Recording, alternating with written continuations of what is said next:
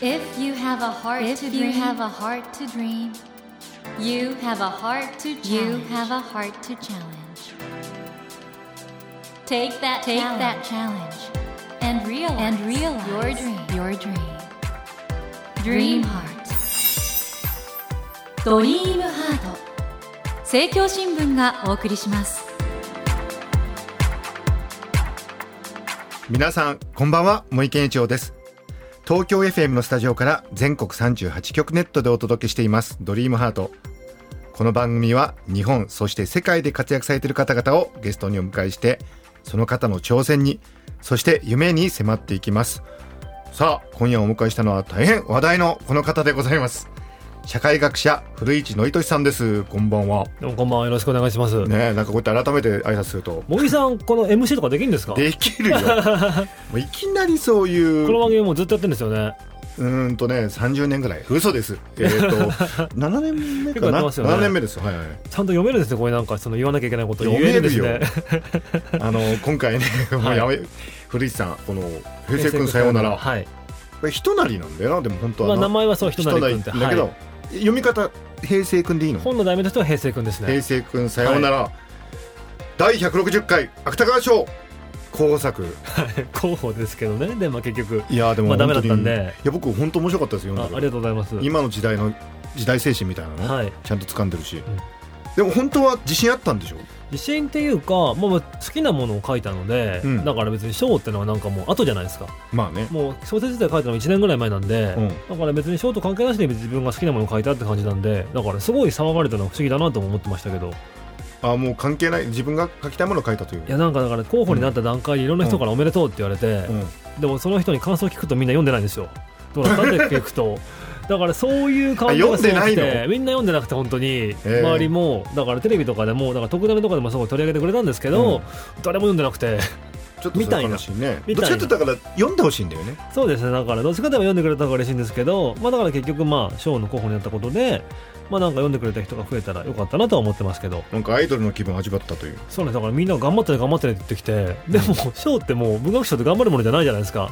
作品はもう出来上がっていて、あとは別にもうあとは選考委員の方々も決めるだけだから、うん。別にこっち頑張ることないのにみんなが頑張ってねって言われてこれなんか AKB と勘違いしてるのかなと思ってみんな。総選挙みたいな感じで。総選挙みたいな感じで。じゃんけんとか？じゃんけんとかじゃんけんで決まるのかなと思ってるのかなと思ってましたけど。えじゃんけんじゃないの？じゃんけん芥川賞。違 うねじゃんけんで決まる賞があってもいいですよね。失礼しました。ということであの、はい。こうやって話しててもすごく楽しい気分になってくるやっぱり時代の書ですね。ということで、えー今夜はですね古市憲寿さんをお迎えして話題を集めた初の小説ってことですかね。単行本としては初です。はい。はい、平成君さようなら。これを中心に今日はお話を伺っていきたいと思うので。このねラジオ聞いてくださったらみんな絶対読もうと思う。そういうラジオにしましょできますか茂木さんに。ちょっと待ってひどいな。はい。ということで、はい。どうぞよろしくお願いします。願いします。えっ、と改めまして、はい。ちょっとプロフィールを紹介しても。茂木さんが読んでくれるんですか、はい。プロフィールを。読ませていただきます、はい。えー古市さんは1985年東京都のお生まれで,、はい今34歳ですでそして慶應義塾大学環境情報学部いわゆる SFC ですね、はい。これをご卒業後東京大学大学院総合文化研究科国際社会科学専攻創刊社会科学コース、えー修士課程に入学し修了したということで修士号を取られたってことですね。修士号ははい持ってますねはい。これ長かったですどういう学問をするとかなんですか？いやなんかざっくり言うと創刊っていうんですけど、うん。いろんな学問を学際的にやっていこうっていうふうに誕生したおー。講師ですねもともとは。そして若者の生態を的確に抽出しクールに擁護した著書「絶望の国の幸福な若者たち」で注目されます。はい。これは修士論文なんですいやよね違います。違うの？これは普通にただ出した本であの修士論文もう一個前の方の希望難民ご一行様っていう本が修士論文で。ああっちが修士論文なんですよ。でこの絶望の国はまあうん。書き下ろして書いた本で、これが2011年ですね。でも修士論文が本になったってことは文才があったってことだねまあそうただ当時あの大学院生の修士論文を新書にするってのがちょっと流行ってて、うん。僕の周りでも結構まあたくさんいたんですけど、うん。貝沼博さんも僕と同じぐらいのタイミングで福島についての本を書かれたりとかもしてなてちょうどまあ本になるってタイミング周りにも多かったですね。なるほどなるほど。まあ本当にまあこの本で注目されて、はい。えーその後慶應義塾大学 SFC 研究所上席書院や安倍内閣の今後の経済財政動向等についての集中点検会合委員そして内閣府のクールジャパン推進会議メンバーなどを務められました。そして今回ですね、初の小説、平成くんさようならで、第160回芥川賞の候補に選ばれ、話題を集めたと。はい、いい言い方ですね。話題集めたって。はい。これ、平成くんさようなら、はい僕は読んで本当に面白かったですけありがとうど、ございます。まずこれあの、文学界に掲載されたということは、はい。文芸春秋はこれ取らせる気だったんじゃないんですか？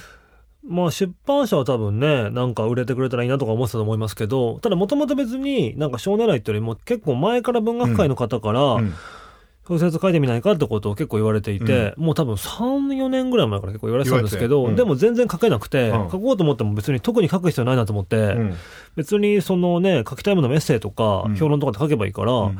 小説の必要がないなとずっと思ってたんですけど、なんかたまたま1年半ぐらい前に、まあ、祖母が亡くなって、うんその時のことを書いたのが、平成くんの1個前の小説なんですね。うんうんそれは普通に雑誌だけに載ったんですけど、うんだからもうそれからちょっと、まあ、死をテーマに書こうかなと思って書いてみたものの2作目がこの平成くんですね。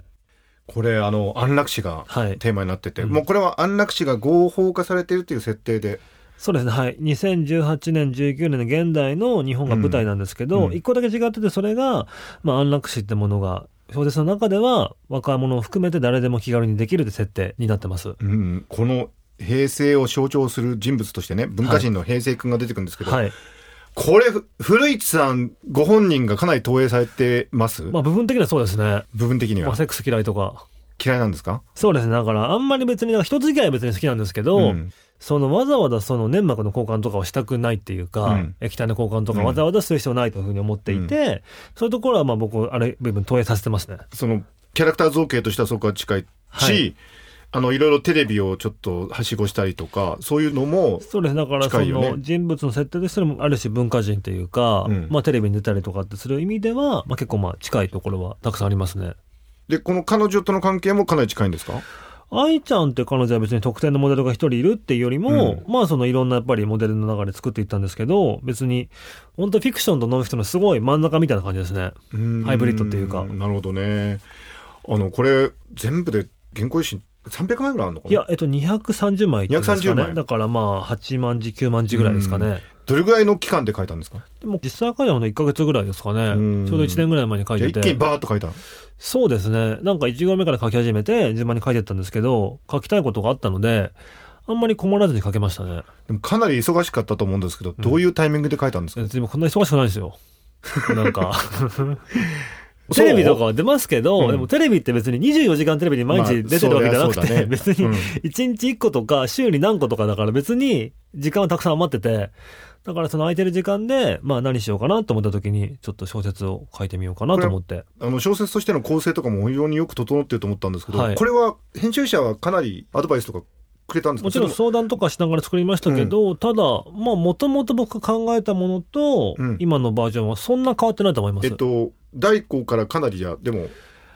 猫ちゃんのところだけは後からちょっと増やしたんですけど、うん。でもそれ以外は第一項とそこまで構成とか変わってないと思います。。そう。ん。じゃあすごいね。いや、よく書けてるよ。こ別にゴーストライターとかもいないんで別に、れい。ないんですね。はい、全部自分で書いてます。今回安楽死をテーマにしたのははい。どういう思いがあるんですか、なんだろう、やっぱり一個は、まあ死ってまだいろんないくらテクノロジーが発達しても、うん。死ってやっぱり僕らが避けられない問題じゃないですか。そこの中で考えてみたいってのと、あとやっぱりその安楽死ってものが、なんだろう、今って住む場所も自由に決められる。何の仕事とかも自由に決められる。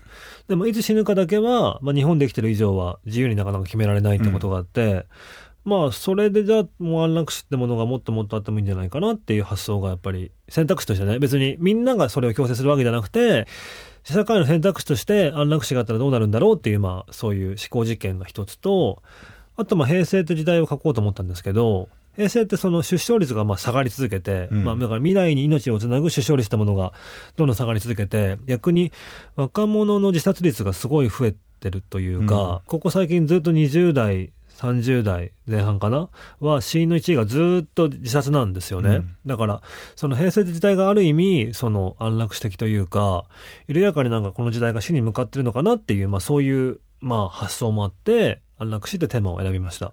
いろいろなそういうなんていうのかまあ後ろに隠れたねはい。意味があるんだと思うんだけど、うんただ小説としてはやっぱりこの女の子の戸惑いの気持ちもすごくわかるし、はいあと平成くんのちょっと姿の消し方も、うんすごい工夫があって、ちょっとまあネタバレになるんであんまり言わないですけど、うんアイディアがすごいですね、そのあたりね。あでもそのどんな風な最後にしようかっていうのは結構初めから決めていてあそうだったんですね。そうそう逆にそこだけ決まっててなるほど。あとはもうまあその死を望む平成君とそれを止めたい愛ちゃんの物語っていうのも、なんかまあ自然にそうなったっていうか、ん初めは本当特に考えなくて書き始めて、うんもう自然にそういう話になりましたね。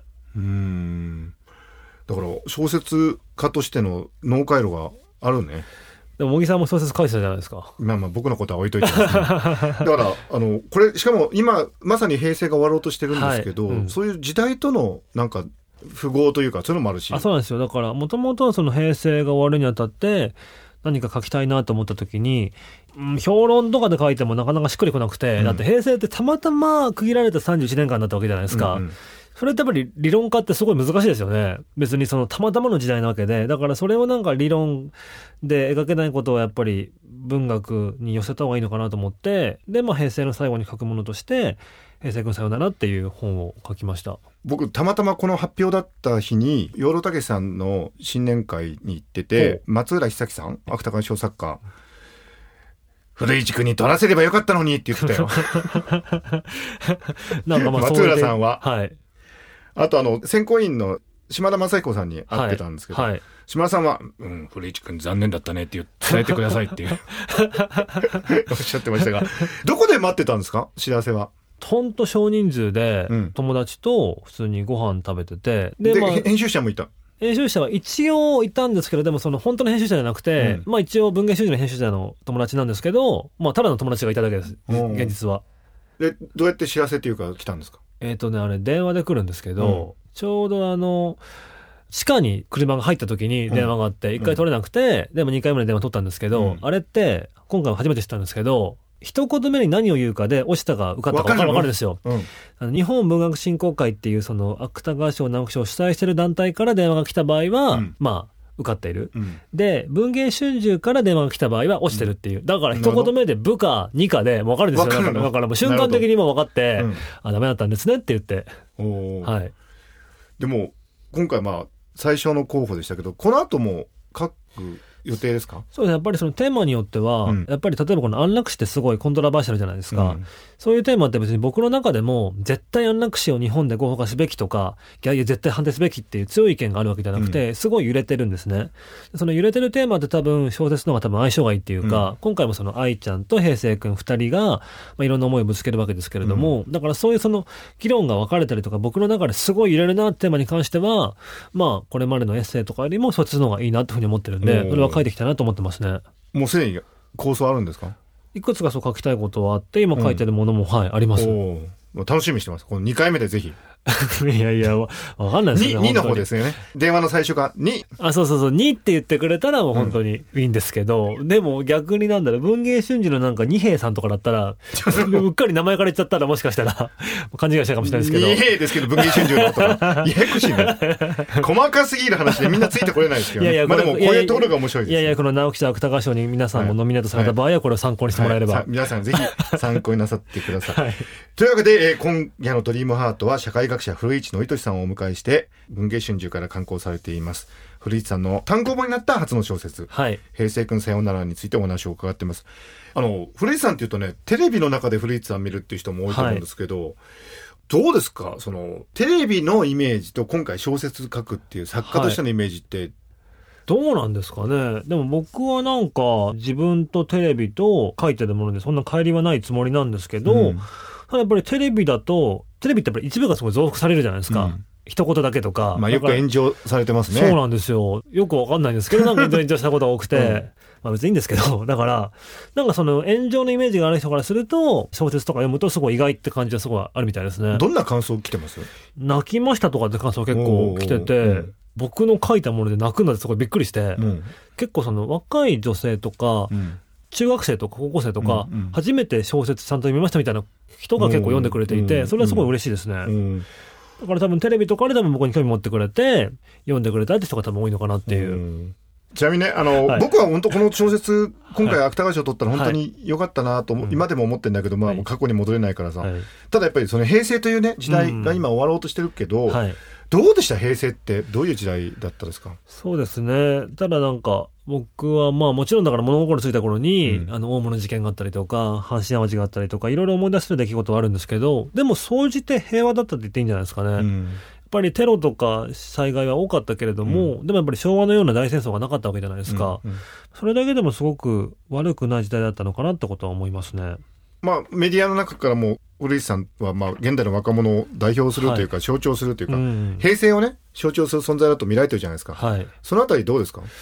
まあでも僕平成生まれじゃないんでね、本当は。昭和生まれなんで、そうだった昭和んだっけ？60生まれなんですよ。嘘なんですよ。だから 平成育ちっていう言い方でごまかしされてますけど。60昭和60年です。60年？はい。あそうだったかなんかで平も完全に平成な感じしますね。ただ逆に言えば、うん。その平成生まれって、平成1年のこと覚えてないじゃないですか。うん。うん。僕ギリギリ平成のこと全部あ覚えてるんで。なるほど。だから全部その平成を生きてきたっていう意味では、多分平成を知ってるっていうふうに言っても嘘では多分ないと思うんですけど、うん。平成と思うのは、今って本当みんなスマホ持ってて、みんな動画撮りまくってて、アーカイブがたくさん残ってるじゃないですか。うん。だから平成って多分言語として終わってもずっと終わんないっていうか、ずっと参照できると思うんです平成って時代を。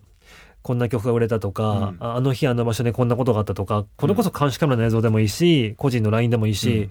その個人のアーカイブをつなぎ合わせたら、平成ってすごいもう膨大なアーカイブが時代として残されていて、はいはいはだから平成っていつまでも参照され続ける時代なのかなって気がしますね。なるほどね、それがその平成君さよならの最後ともちょっと関係してるんですけど、まあちょっと言えないエンディングですね。だからそう本当に人が死ぬっていうことはできるのか、本当に時代は終わるのかっていうテーマは一応最後とは関係してますね。うん。まあちょっと最後までね皆さん読んでいただきたいなとはい。思うんですけれども、あの社会学者として考えると平成の日本これからの日本ってまあいろいろほらそういうことを議論してるじゃないですか、はい。